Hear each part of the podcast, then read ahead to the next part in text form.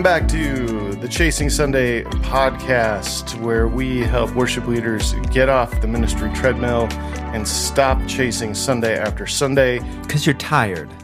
You're just so tired. It's just you're, you're Just stop tired. it. Just stop. Just stop running on. Just just quit it. That's what we're that's what we're here to say. Just stop it. And that's the end of that episode. um,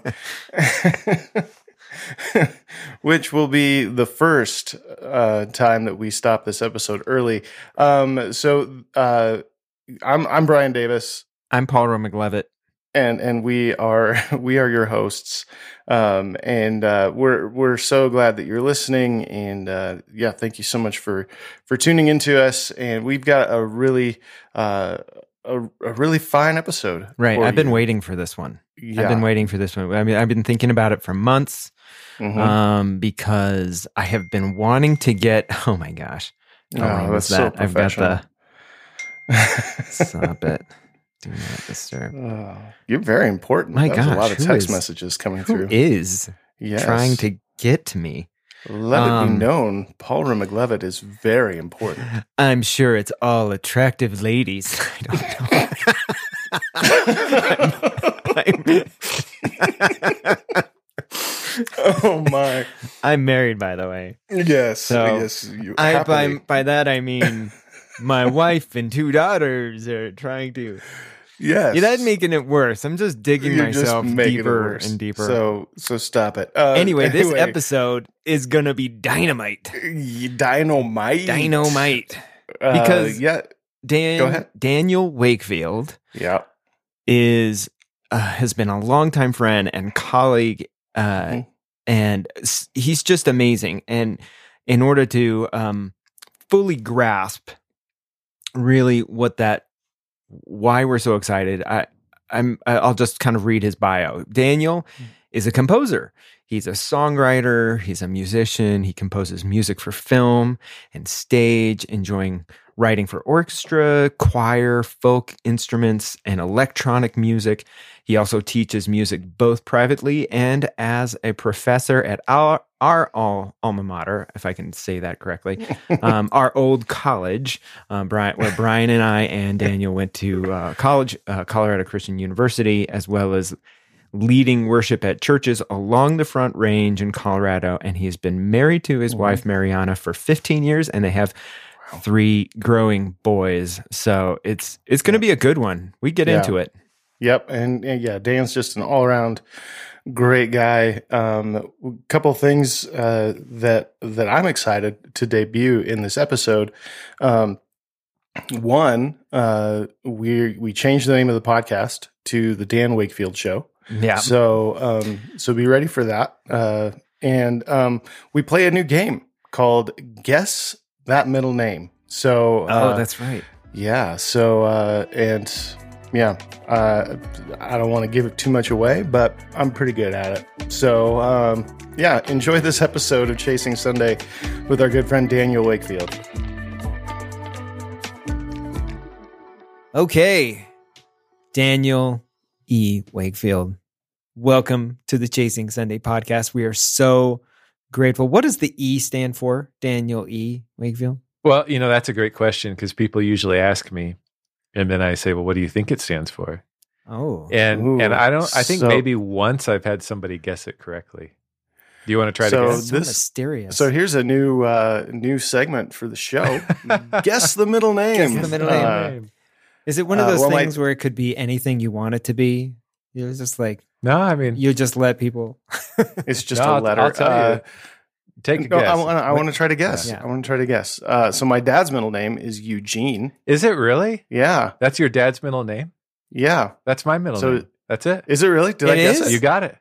First try. Ah. That is really cool. Huh. Man, who is just the best podcast host? Who's the best. Someone else. We should tour you around guessing people's middle names. Yeah, so that's it for this week's episode uh, of Guess That Middle Name. Tune in next time. Don't forget to subscribe Oh, and leave a review. Um, But we're Anyway. we're we're more than just middle names. We're more about Mm. than just middle names. And I'm so That's right. grateful to have you on the show because uh we have known you uh, for very long. Both Brian and I, we both went. We all three of us went to the same Christian university. Both pursued um, uh, careers in music and in ministry in many ways, and uh, and we've also taken different paths and just kind of meandered it out. And you've continued to do amazing things. Um, and maybe uh, the first first way to kind of get us off in the uh, in our conversation would just be uh, tell us a little bit about um, I don't know what was the tradition of church that that you came from, sort of your tradition of of ministry, and and and where did you come from, Daniel E. Wakefield? yeah, well, I uh, I grew up in a a Christian church, um, so just non-denominational. Didn't really have any affiliation, um, and you know, for me, I think the thing that always stood out the most growing up was the music, and uh, so you know, I grew up with hymns. We had hymns, and we would sing out of the hymnal, and there was a pianist and an organist um, when I got into college, the church wanted to start a contemporary service. And so I actually was the one who started the contemporary service Hmm. with one of the other pastors. And so I played the guitar, and it was me singing on the acoustic, and then we had a pianist and a few vocalists. So the fact that it was somebody with an acoustic guitar and we were doing things that were not hymns was that was a big deal. You know, that was that was a new departure. Um, and uh, and then you know going to to CCU is where I my worship world as far as music is concerned continued to expand and um, started to get more into the the things. I was the late '90s, right? Started to get more into that that era of the worship music. Darrell Evans and um, Hillsong and Vineyard was still pretty big then, and and I haven't listened to Vineyard much these days lately, but um, yeah. So that that was kind of my upbringing, um, getting into college. So Yeah. Was there was there any uh, was there any tension that you had to that you had to deal with in in starting that contemporary service in what sounds like a fairly uh, kind of traditional church, uh, or were you kind of shielded from that being a younger leader? Did some of the higher ups kind of take that heat, if there was any, or was it just a completely seamless, smooth transition? like it is in all churches. Yeah, I mean, always most- smooth. I would say most churches, yeah, it's like, oh, this is the most wonderful thing that, Right, that anyone has ever done. Um, well, I, uh, you know, the the pastor that was in charge of doing it was was great. Um, so I mean, from the leadership and most of the people, it was it was fairly smooth for me. Um, but I do remember, and I actually still have this somewhere. Um, our church did silent roll call cards, and where you would Wow. you would each Sunday you would fill it out and say this is how many people are here and you know you could check a box if you had decided to give your life to Christ and that kind of thing and then you could Mhm. drop it in the offering plate and people would usually use that to write notes on the back if they had something they Mhm. wanted to share with the staff or whatever so Something You- encouraging. You right? are so Right. you're so diplomatic about the way that you say that. That's so great. It's not a complaint. It's Oh, not a man. suggestion. It's just something that they want to share. yeah they're just I love that about you. Like, so it's so, I got great. an anonymous silent roll call card Mm. written to me um, that talked. And I forget now the exact wording. I should find it again, but um, something about it being the Dan Wakefield show, Mm. and I was like mortified. You know, I was trying to. yeah. I Yeah. was trying to like do something worship and direct people to God and have this encounter in Yeah. music and stuff. so that it's the I remember the it, it was pretty heavy getting that, but oh, I bet. Yeah. but then you know i just i laugh about it anymore and it's you know What's fascinating to me is that it it plays off kind of one of the the core fears that a lot of leaders have is somebody's going to somebody's going to think that I'm just doing this for myself. oh, and I'm yeah. like, you know, uh, I will have tried to do this from a genuine, authentic place, and somebody, but it uh, it will be somehow subverted for the fact that I, I feel like I want to be a rock star or something Mm. like that because of how how people misunderstand what's happening on a stage, Mhm. you know, or with leadership or stuff like that. And uh, and uh, I I I definitely had that feeling too. And so I act from this place of like, okay, I may not say the things I should say or do the things I should do because I'm afraid of how I'm going to be perceived. Mm. You know, somebody's going Mhm. to write that. Of course, it's anonymous. Like, it's going to be it's going to be somebody who doesn't want to let you know that they said that thing because that would. It was social media. It was the pre. It was the pre-existent social media. That's It was the right. Right. Card. That's, That's right. right. Yeah. So, so how? And this is completely aside from the questions that we've that we've prepared for you, but I'm, I want to continue down this track just a little bit. Uh, It, it, how did that then affect your your leadership moving forward? Like, is that because I've always I've always admired uh, your humility, your your transparency when you're leading. Like, there's no like I've never gotten the impression when you lead worship that uh, you know that I'm watching the Dan Wakefield show. You know, um, which you know maybe that we need to change the name of the podcast now. Um, we've, we've Can I gone sign up for the to be the co-host? That's right. Okay. Okay. That would be Um, awesome. anyone's better than me, right, Paul? Is that what you're trying to say? Anyone. Um, anyone. but you know, did that? How did that then shape your leadership going forward? Was there was there a was there an overcorrection toward like you know oh I don't ever want to be perceived as that again? Was it like water off a duck's back? You're just like eh, people be people. I'm going to be you know I'm going to be me. Like what? How did that impact your leadership moving forward? Yeah, um, that's a great question. I um, I think it it really did affect me moving forward in that I I really wanted um, to be anti that.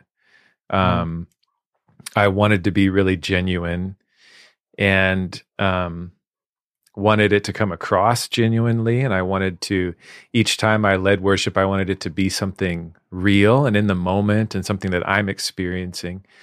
Um, but I think you know over these past several years as well as as God has led me through some different things and and I'm on these different journeys I think I've come to understand or or beginning to understand maybe um that you know that that kind of thing there's a lot more gray in it um that I'm constantly forever at least this side of heaven not leading with pure motives um and that there is something that you know I, I do want to be thanked or seen you know um or i Mm. want to do it well and i want to be appreciated for that um and and so there's always maybe the, a mixed motive thing going on in my heart you know Mhm. it'll never Mhm. be 100% pure or whatever but then also i think there's been this this whole other thing of like you know the, this concept of performing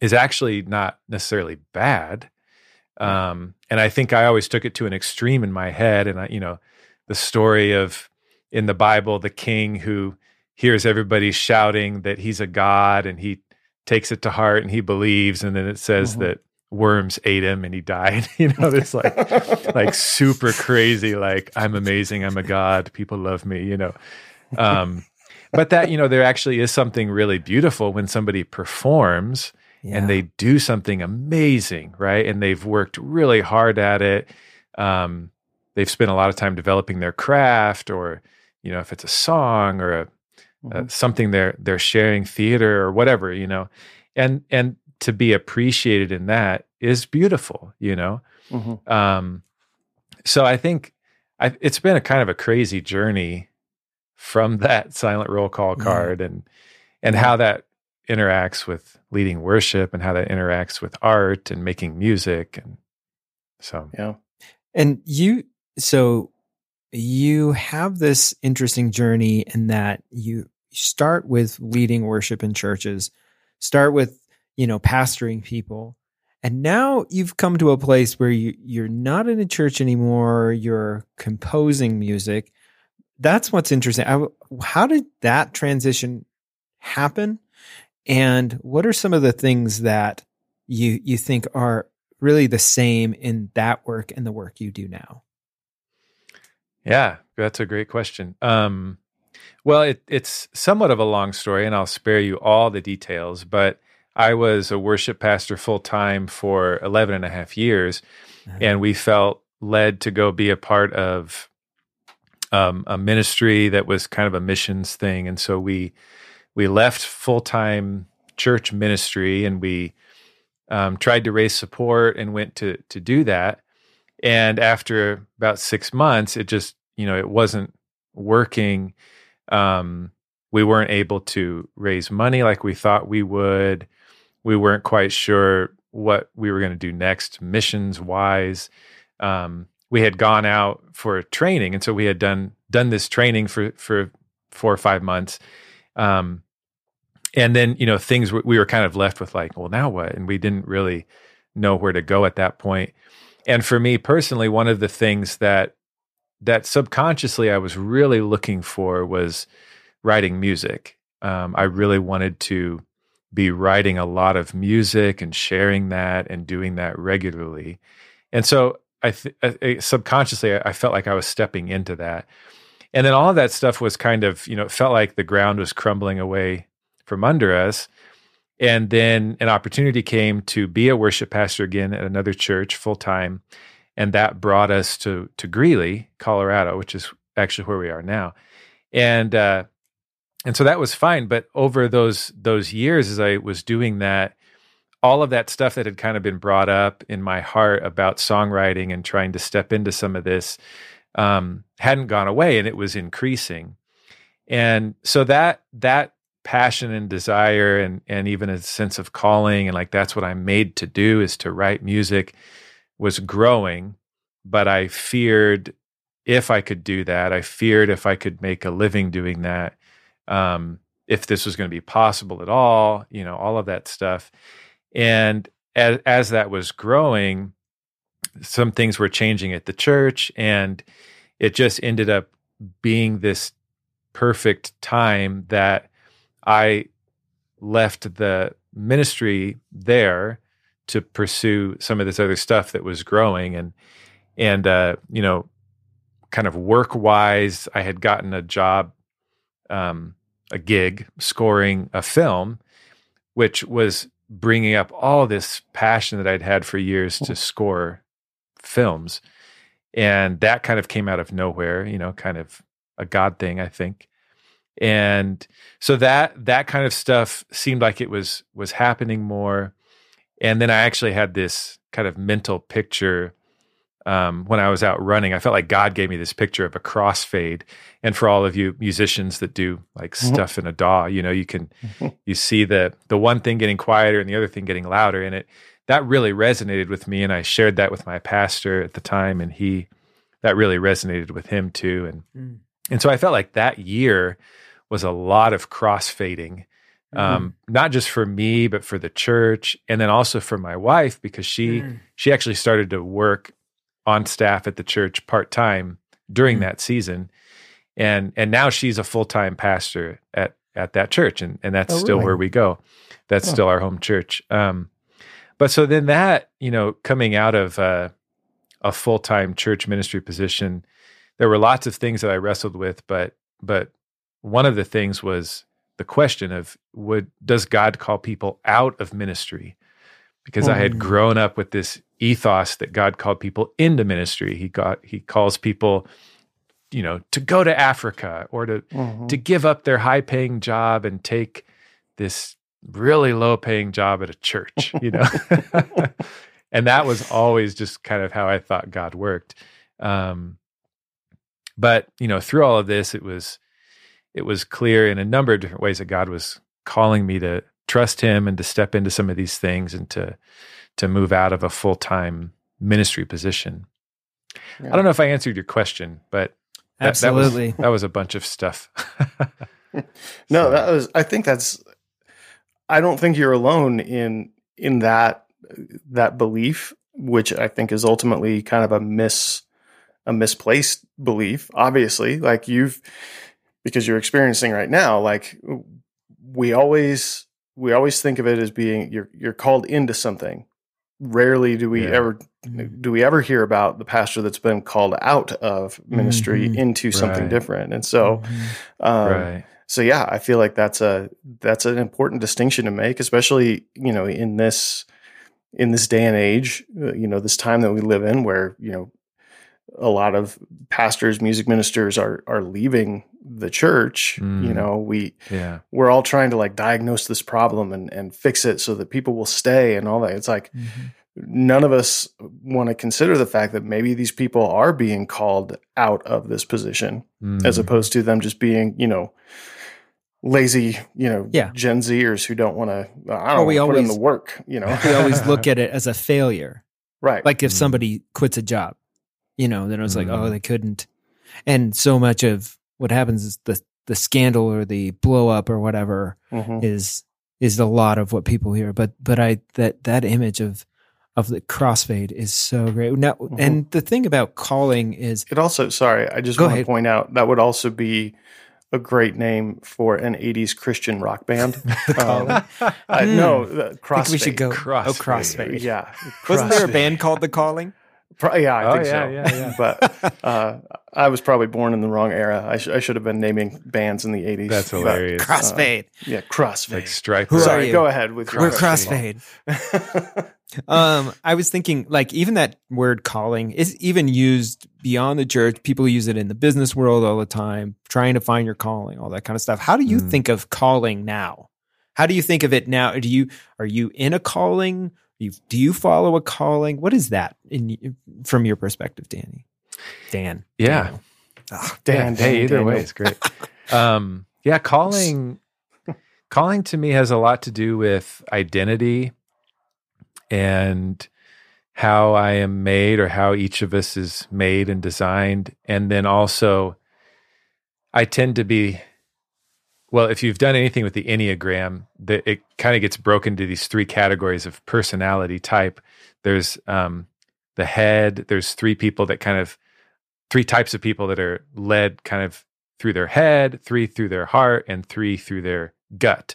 So it's this nine, there's nine different personality things in the Enneagram. And I tend to be in this gut triad, is what they call it. And Hmm. I tend to really feel like I I make decisions based on my gut. Hmm. And my wife is in the head triad. So Hmm. she does a really great job of of helping me think. And um and sometimes I, I mean a lot of times I really need that, you know, to to think through my decision and not just go off my gut, like, oh, I feel like I should, whatever. Um, but I, I, fe- you know, as as a Christian, I, I believe the Holy Spirit speaks to me in that way. Um, of course, through all of these, through the mind, through the heart, through the gut, but I feel um, leading in that way um, from the Holy Spirit. And then there's, you know, I talk with my wife and other people and try to try to weigh that and make sure that I'm not um, just hearing the, you know, the burger I had last night. But you know, no, it's like this is the Holy Spirit, you know. Um, so it's kind of it's it's some of the that gut feeling, but but then a lot I think with with identity and and how I'm made, and so that that's been a big part of my story the past several years. Um, I think growing up in the church and and going to school for what I did for music ministry and then being in music ministry there was a lot of like well I should do that and I think that's what God likes you know Mm. I I just want to make make sure that God's happy and that other people think I'm doing the right thing and that I'm doing the right thing but it got to this point it was like but I'm I feel like I you know God put this desire in me to write music I love writing music. It makes me really happy. Um, I think I'm decent at it. You know, I've I've written music that people appreciate, um, and all of these different things. You know, it's like if I could just do this all the time, I would love it, and and it would be life giving. And I want to get better at it. I want to develop it. I want to grow in it, and uh, and so it was kind of like I can't ignore that anymore. You know, there's this passion I have um, for writing music. And you know, even to this day, I don't know. Like, I don't know if I'm really that good, and and that's one of my the fears. You know, like, what if I'm just like, I think I'm good at it, but everyone else is like, "Oh my gosh, this guy needs to stop writing music." Yeah. is Oh, anyone going to tell him? You hit on it. Yep. Yeah. Have you been reading my journal? Oh, I just that is yeah. I think- that's, that's every day. I me, think this anyway. is very important, Danny. Uh, Dan, gosh, Danny, I'm in Danny's office.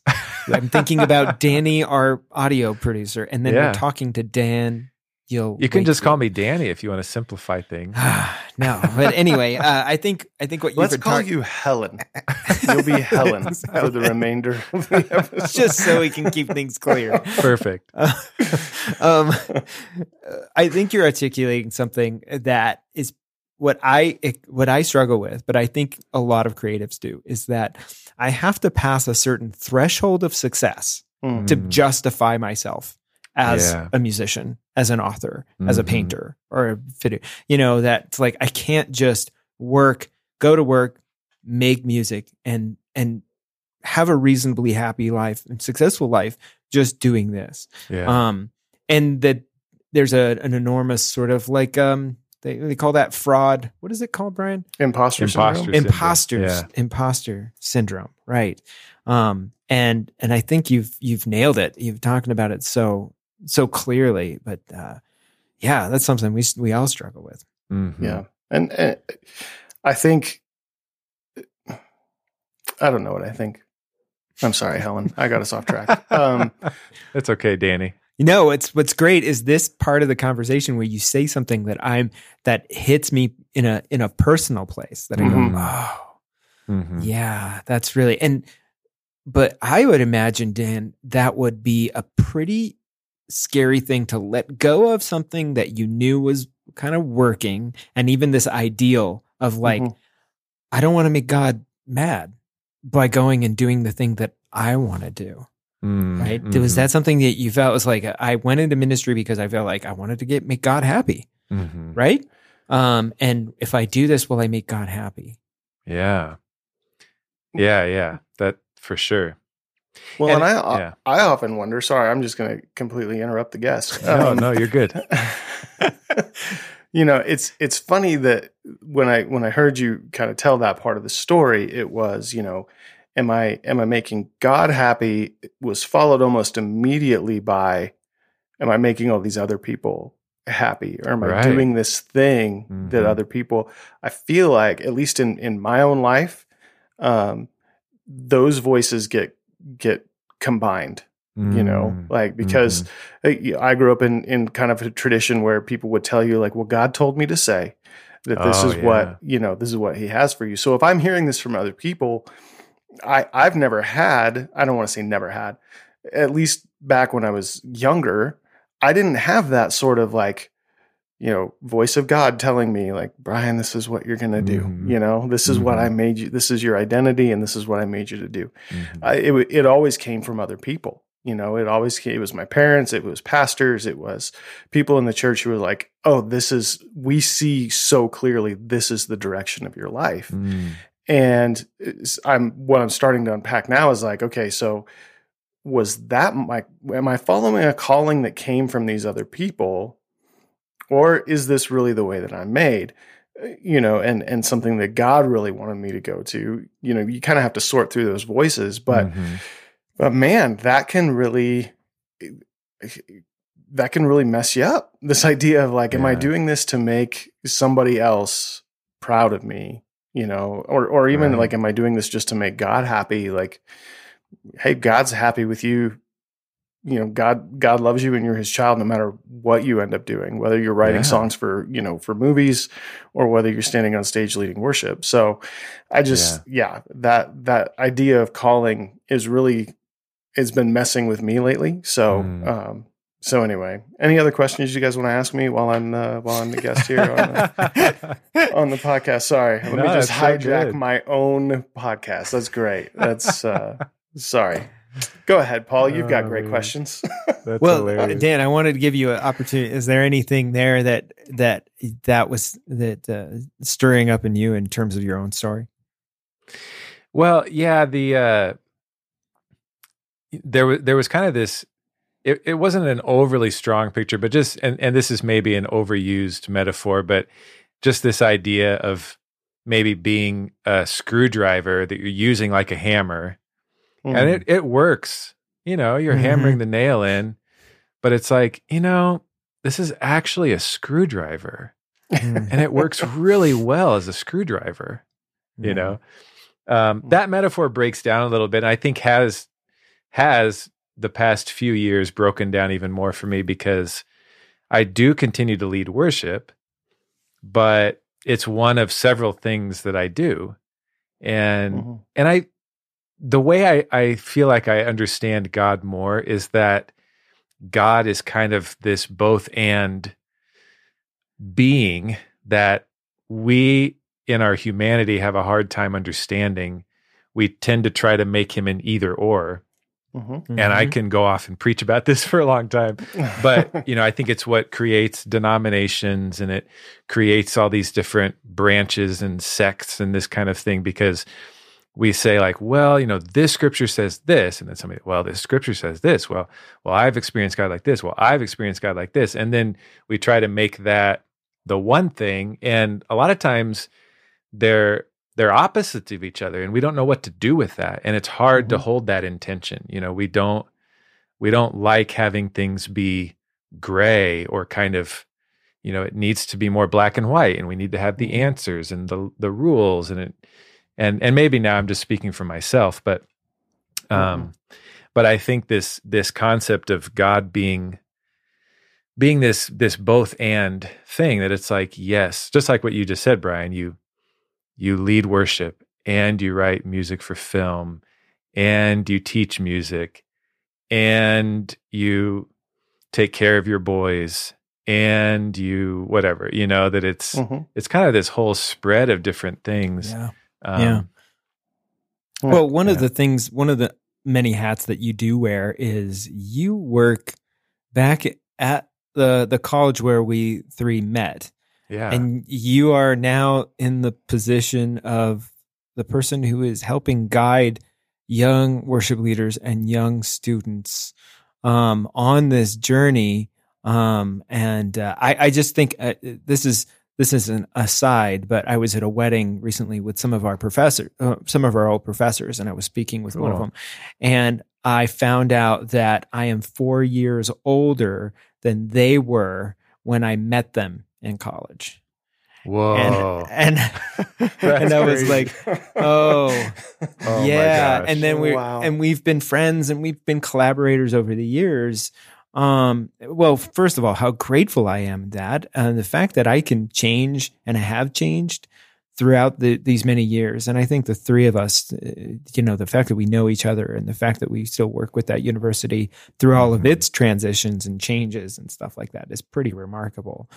But Yeah. what do you think, you know, Dan, as as the person now who is teaching and leading students um, into being worship leaders. Um, what what's like one of the biggest misconceptions that students have about leading worship for a church that you go, oh, I, I know how to direct you away from that.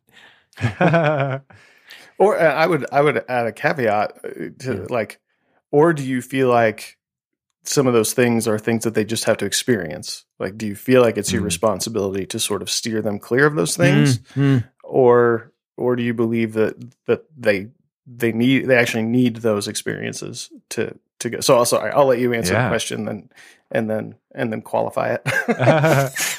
yeah, I agree with that. I think a lot of the things they do need to experience, and even not not just because they need to experience them, but but it's you can't really teach that to somebody. mm, Um, I you know several of the the the, the individual class moments. You know, I I'm I feel this uh this need or something to spare them some of the things that I experienced. Like let me let me make sure that you you know don't get your heart torn apart or something. You know, like mhm. let me help you understand the way church can be and you know don't put too much Mhm. hope in whatever here and that thing over there and make sure you're looking out for this and that you know and Mhm. and i realize as i'm sharing these things that you know i'm kind of this like person 20 years ahead of them um, who maybe is I'm coming across like their dad, you know, and I'm like, no, kids, a little get off my Yeah. lawn kind Yeah. of thing.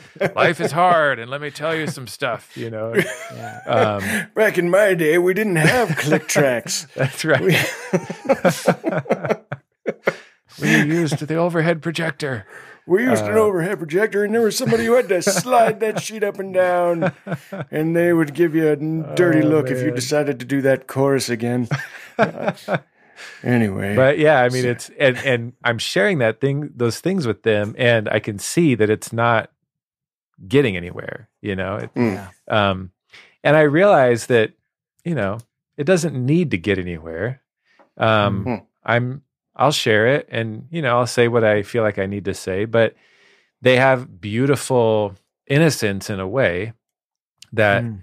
they love God and they love music and they love people and they want to serve and Yeah. great you know and so i think the the place that i feel like i have been coming back to more is is like trying to help them know that god loves them no matter what like what you said brian earlier and that god has created them and that god has a great plan for them no matter what.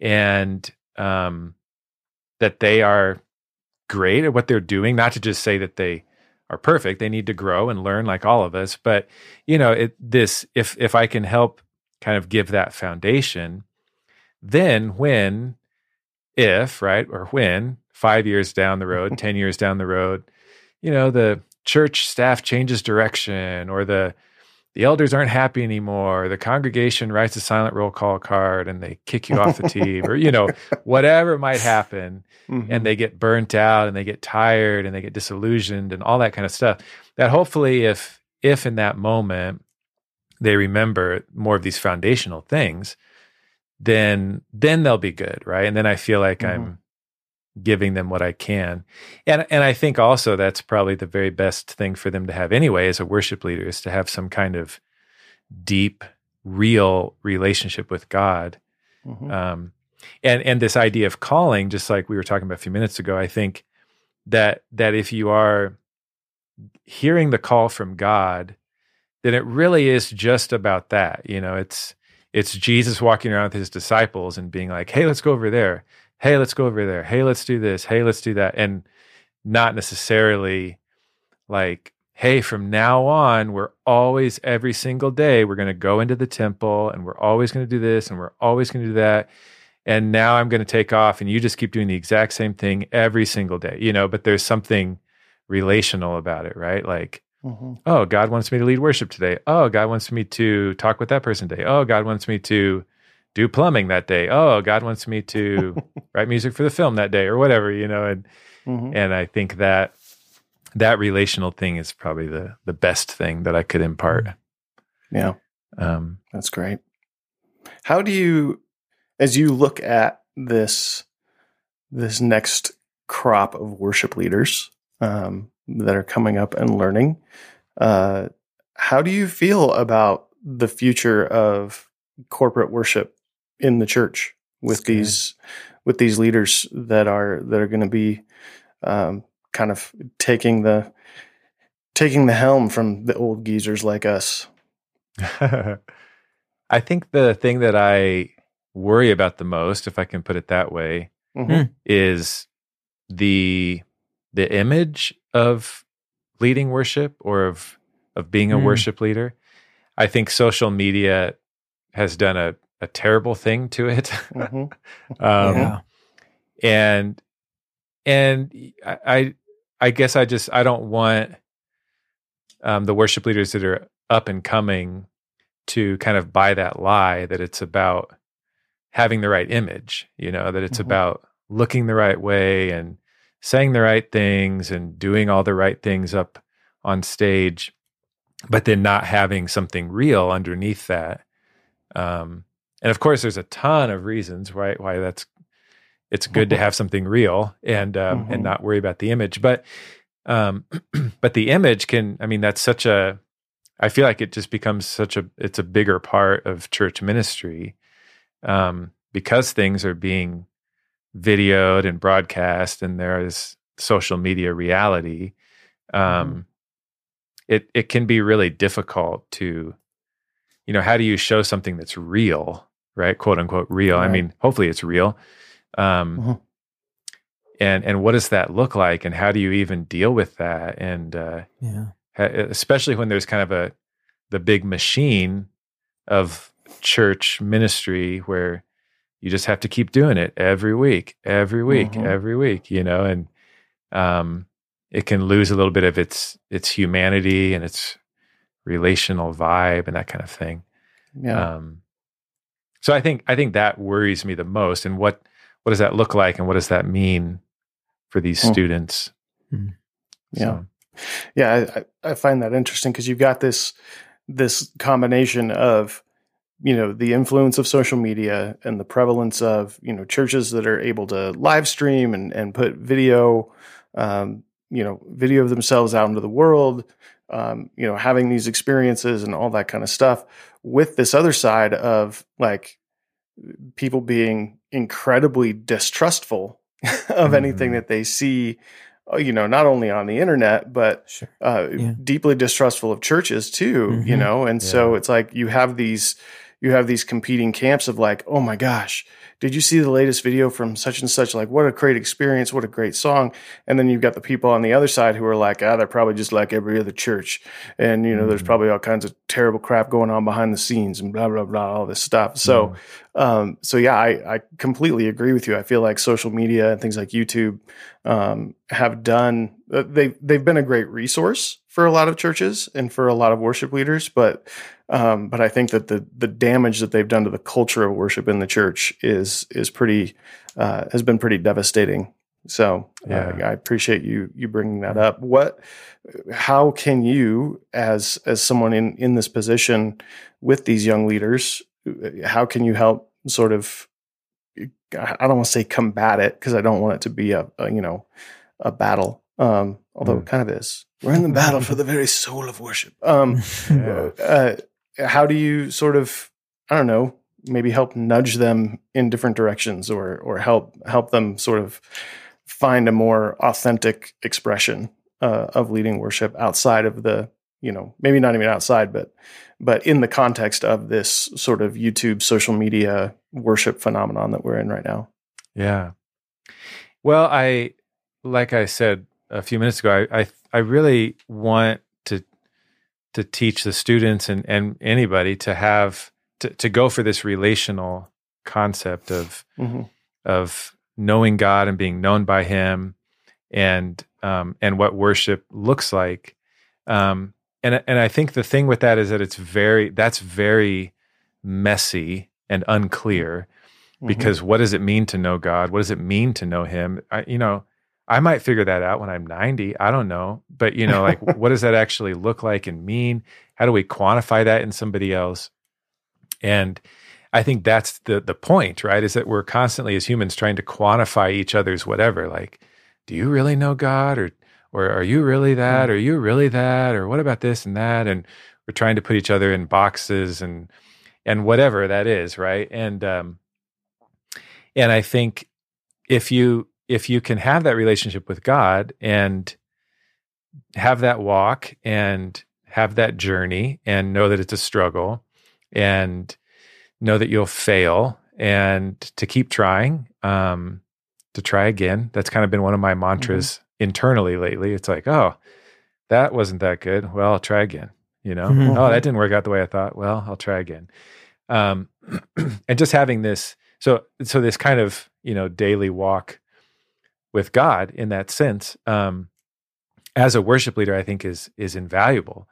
Mm-hmm. And uh, and as a musician, you know, you keep growing, and and I think that the music in the church should be incredible, right? It should be awesome and creative and unique and well done and well recorded and well produced and and all of that. And then I think that it should also be this amazing character of real people, right? That are mm-hmm. messing up and making mistakes and um but you know the again kind of the machine of church is is really tricky and I talk about this with my wife now that she's a full-time pastor and and you guys have mm-hmm. seen too, right? There's just kind of mm-hmm. seemed like a constant stream of stories in the news of that Mm. pastor that failed and that pastor and that thing that happened and that thing that happened and um it's really uh it's really tiring and sad you know and Mm. how do you deal with that you know um so i i think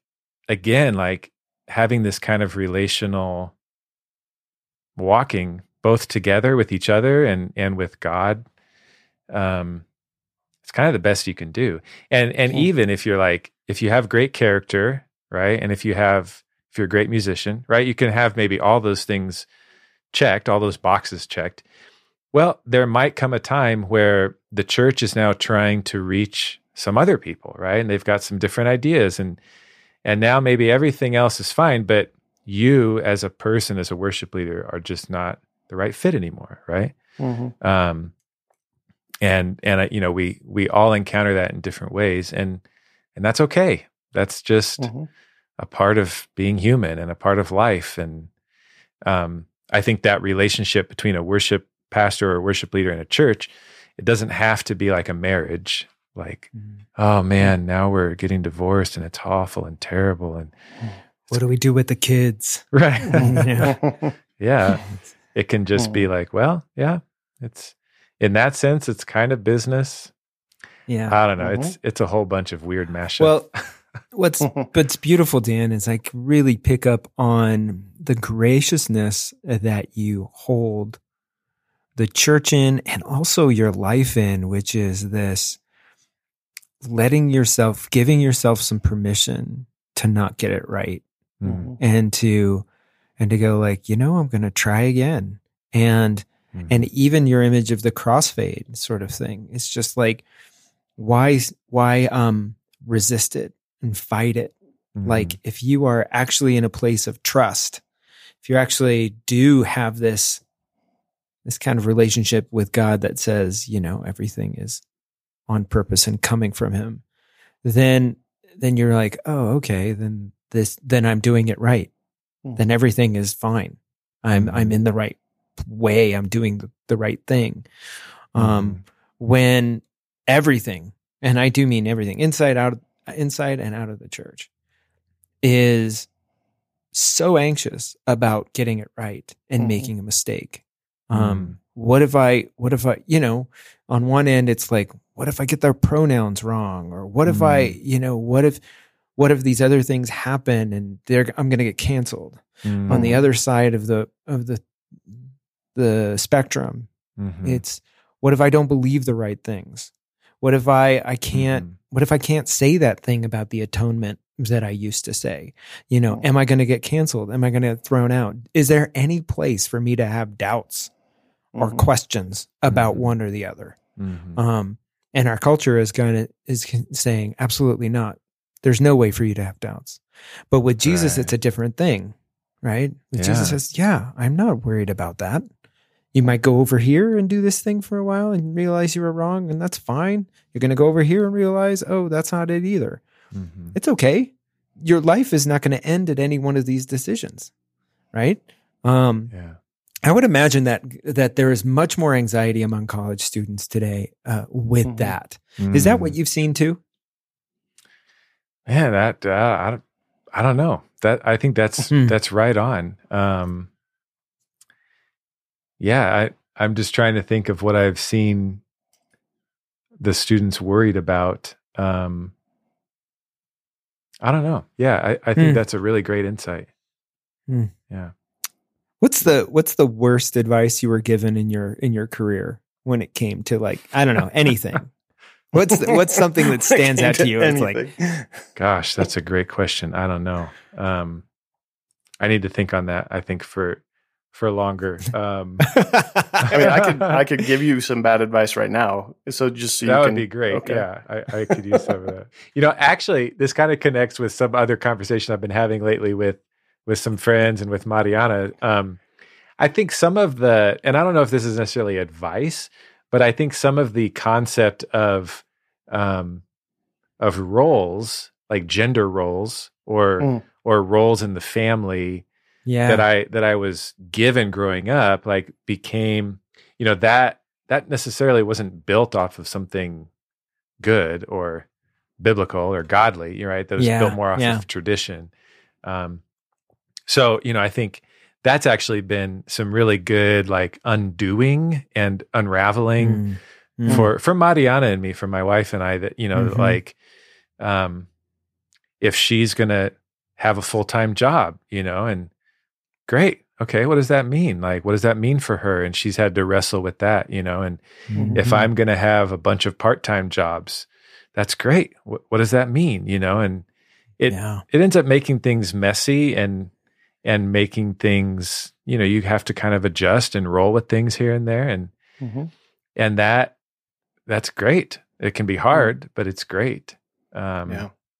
So Yeah. I, I I think that's absolutely true, and especially something that you've as we jump into non-traditional ways of making money and holding these roles Mhm. both in our society and in our families um we get to see uh i i would say that that definitely does fit within um how that crossfade looks mm, you know mhm. we're step we're leaving something else we're moving on to something else as Mhm. as mariana is is crossfading up into a Mhm. certain kind of frequency you know Yeah. a different Mhm. channel or whatever you want to use the metaphor um and and we're all gonna i think it is something we're all going to face Mhm, and regardless of where you are in your career we're all going to have to deal with that mhm. and um uh that's that's this huge reminder for me that uh that this is not something that it's wrong when it happens it's natural it's inevitable uh, we're going to need to lean into it sometimes Mhm. um Yeah. at different stages of our lives um yeah that's Yeah. such a great reminder it's really good Mhm. Mhm. Cool. uh, I, I'm thinking that I don't want to, to take too much more of your time, but I do want um, people to know where to find you. We could, do we, how, what do we have for time? Do you want to keep going, Uh, Brian? I don't know. we, we could, we, Dan, you could tell us what, uh, how, uh, how we can find out about your Yeah. music and okay. uh, where we can watch, you know, where we can hear you in film. Um, so, Mm-hmm. uh, Yeah. yeah. tell us a little bit about that and how we can, uh, how we can listen to the beautiful things that you create for our ears.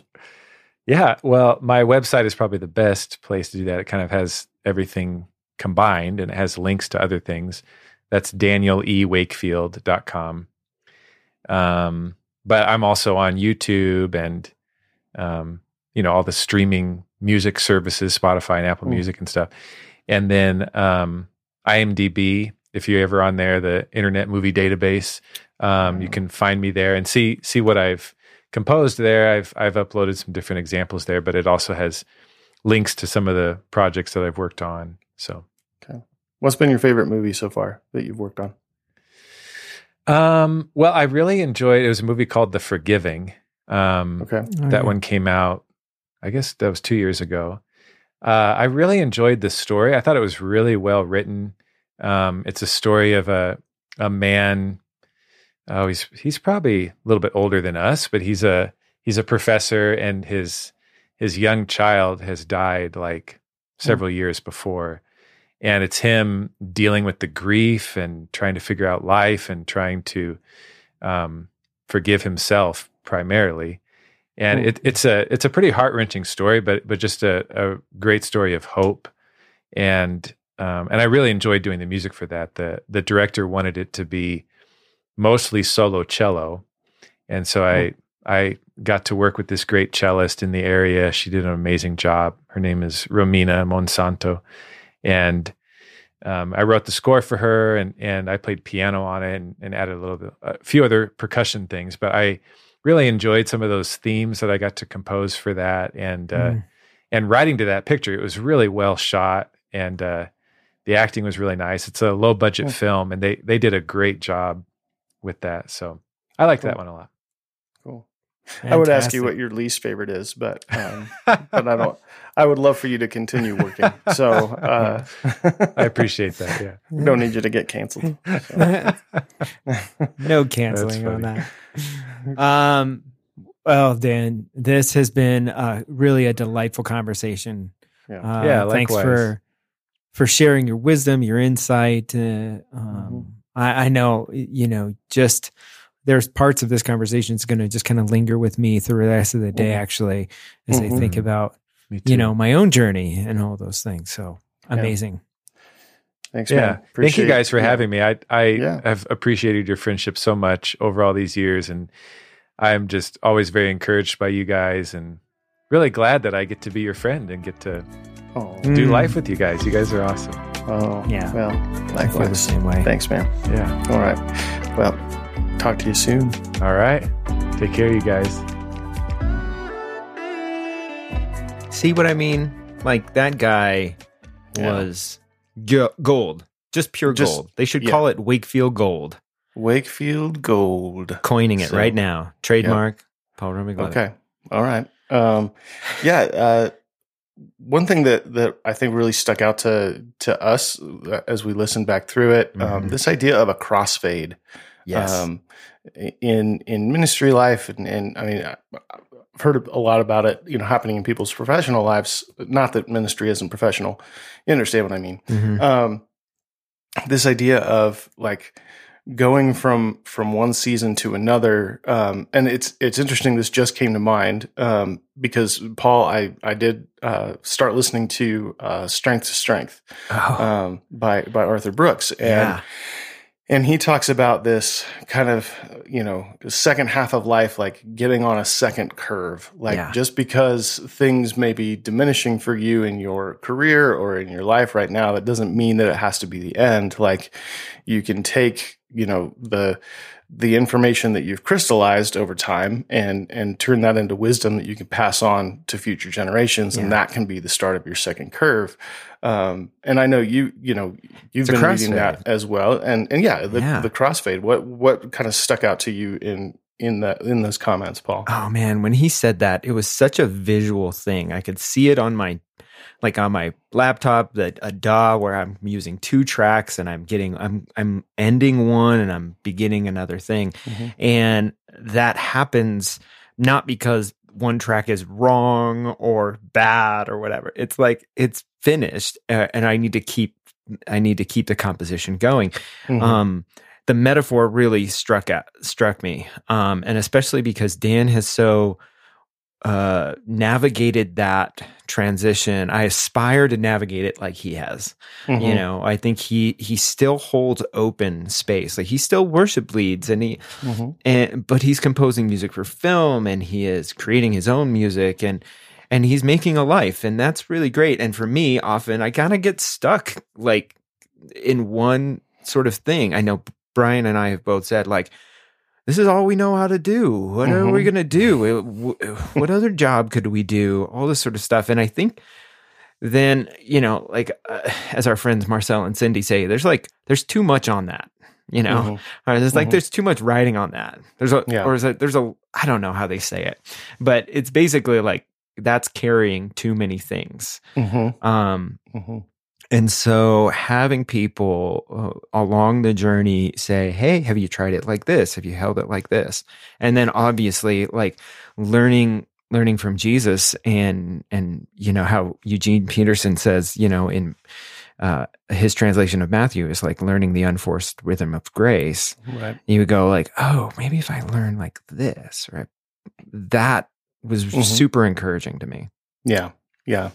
Um, yeah. Just uh, yeah. If you if you have a chance to to check out uh, Daniel's stuff um, on uh, on Spotify or or Yeah. uh, or find him on on IMDb. the internets. Mhm. on IMDb too. Yeah. Like that's that's just crazy to me. Like there's somebody that that I know who is on IMDb, you know. So that's there It's there are probably more people than I than I You probably know a few that other I know who yeah.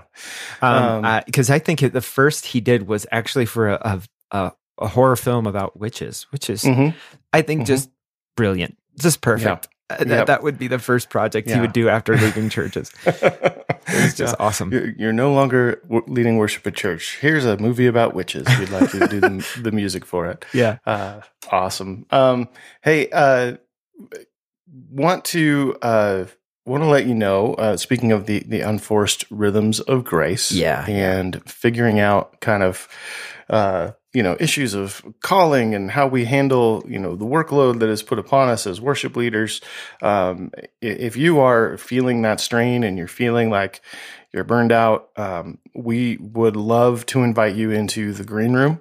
Um, the Green Room is a 12 uh, month uh, coaching and spiritual formation platform that uh, that we have put together um, that is designed to help um, worship leaders and, and creatives within the church kind of reclaim uh, their creative soul and and and uh, get themselves on a healthier path um, than just running from Sunday to Sunday trying to make sure that you know that everything works and and everything is you know bright and shiny and and reaches people. Um, years and years of doing that and only focusing on what happens on the weekend has left a lot of us just really dry and worn out. And um, and so uh, Paul and I have uh, created a space um, for worship leaders to uh, to stop uh, twice a month and and gather with other worship leaders who feel like they may be in the same space.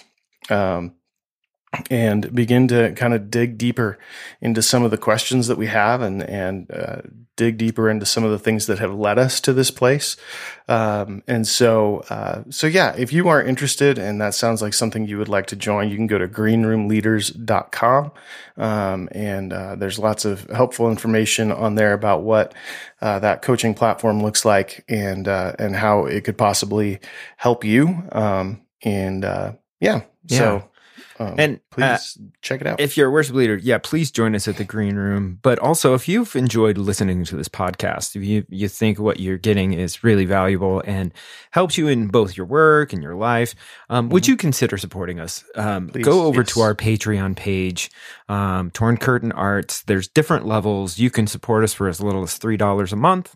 Um, and we would love your support. And if you can't do that right now, that's totally fine. If you mm-hmm. can just leave a review, give us a thumbs up, or share us somehow to a friend that listens to podcasts, that would be mm-hmm. amazing mm-hmm. Uh, we depend on support. Um, Torn mm-hmm. Curtain Arts is a 501c3 nonprofit, so we depend on people who believe in our mission and want to see us continue in the world. So yep. that would be amazing. Please consider giving, and uh, thanks for listening. Yeah, you will. Uh, you'll notice. Yeah, we don't do any uh, any adverts, as our yeah, British yeah. friends would say. We don't. Um, we don't take any kind of outside advertising money or anything like that to put this podcast on. This is all um, done through uh, through your help and through the generous help of our uh, of our donors and, and, supporters. So, if you'd like to be one of those, um, like Paul said, uh, check out our Patreon page, or you can go to torncurtainarts.org.